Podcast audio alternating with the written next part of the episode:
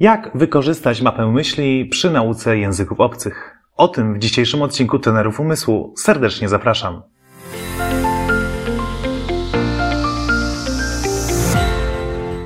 Cześć! Nazywam się Bartłomiej Boral i wraz z moim bratem Tobiaszem jesteśmy pierwszymi w historii reprezentantami Polski na Mistrzostwach Świata Pamięci w Guangzhou w Chinach i założycielami szkoły Best Brain Nowy Wymiar Edukacji.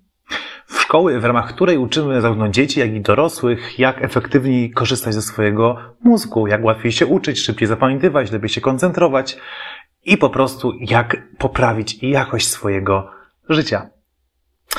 W dzisiejszym odcinku chciałbym e, pokazać Ci, jak możesz wykorzystać mapę myśli przy nauce języka obcego. Jeżeli nie wiesz, jak wykonywać mapę myśli, albo wykonywałeś ją, ale kompletnie e, Ci ona nie odpowiada, to zachęcam Cię do obejrzenia naszego 21 odcinka e, o tym, jak tworzyć mapę myśli poprawnie. E, jeżeli nie oglądałeś tego odcinka, zachęcam Cię bardzo mocno, żeby ktoś go najpierw obejrzał, a dopiero potem odsłuchał czy obejrzał ten odcinek, bo tam tłumaczymy krok po kroku, jak poprawnie wykonywać mapę myśli.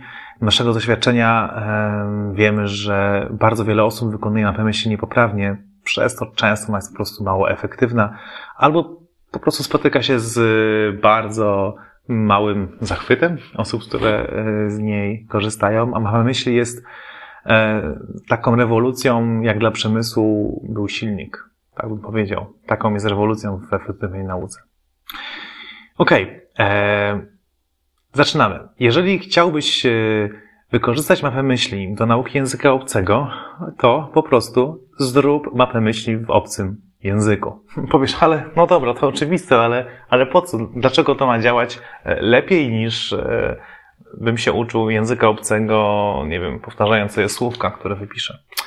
Dlaczego? Ponieważ rozbudowujesz swoje słownictwo i to rozbudowujesz je w podziale na kategorie, co ułatwia ci ich zapamiętanie, ale przede wszystkim rozbudowujesz słownictwo według Twojego sposobu myślenia. To znaczy, e, kiedy tworzysz mapę myśli, to tobie przychodzą kolejne pomysły, co tam możesz dopisać, co się z tobie z tym kojarzy.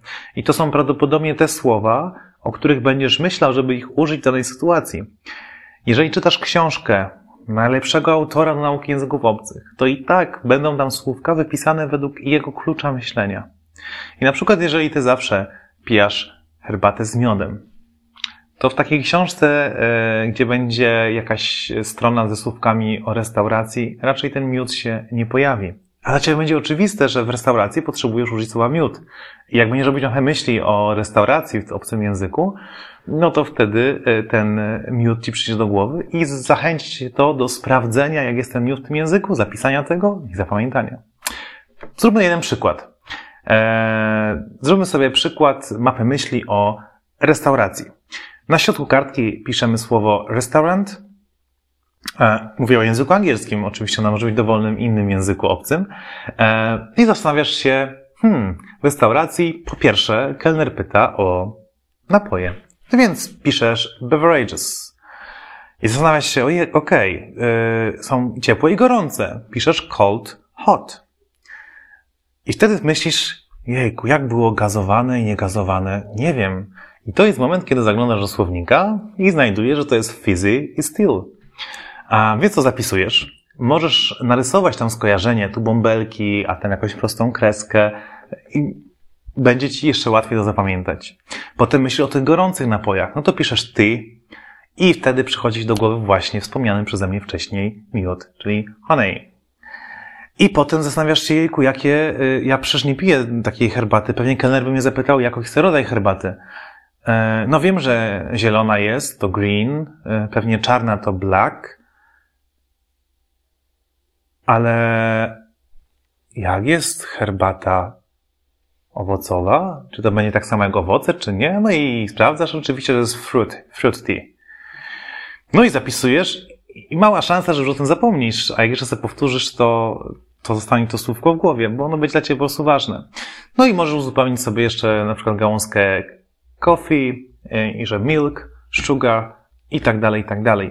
I teraz w zależności od tego, co pijasz co jest dla ciebie istotne, to takie słówka e, znajdziesz, zapiszesz i ułożysz w jednej kategorii nad jednym kolorem gałązek. To robisz do tego różne obrazki, które pomogą ci zapamiętać te słowa, możesz rysować swoje skojarzenia dźwiękowe do tych słów, jeżeli znasz metody efektywnej nauki słówek języków obcych.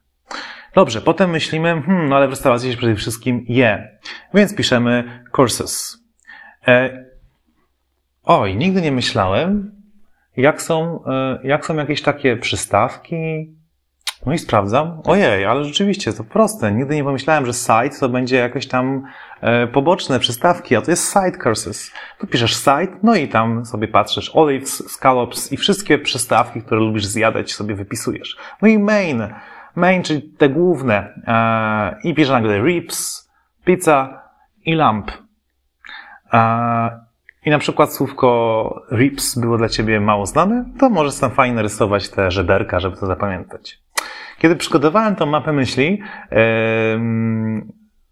bardzo dla mnie było ciekawe to, że jak zrobiłem gałąź o deserach, e, to mój ulubiony deser poza lodami, e, czyli beza, nie był w moim słowniku w głowie języka angielskiego, mimo że mówię swobodnie w języku angielskim.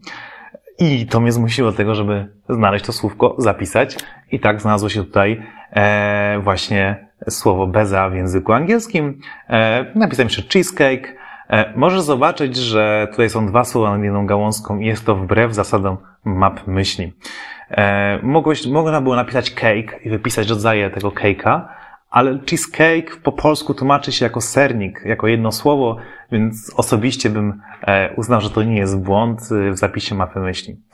E, oczywiście ta mapa myśli nie jest jakoś super rozbudowana, ale najfajniejsze w tym wszystkim jest to, że ty możesz ją cały czas rozbudowywać. Czyli możesz sobie wziąć kartkę papieru albo program w komputerze, jeżeli korzystasz z map myśli w oprogramowaniu komputerowym i rozbudowywać tę mapę myśli o słówkach, które ci wpadną na bieżąco do twojego słownika, ale od razu przypinając je do tych gałęzi, do tych map myśli, gdzie jest kategoria tych słów.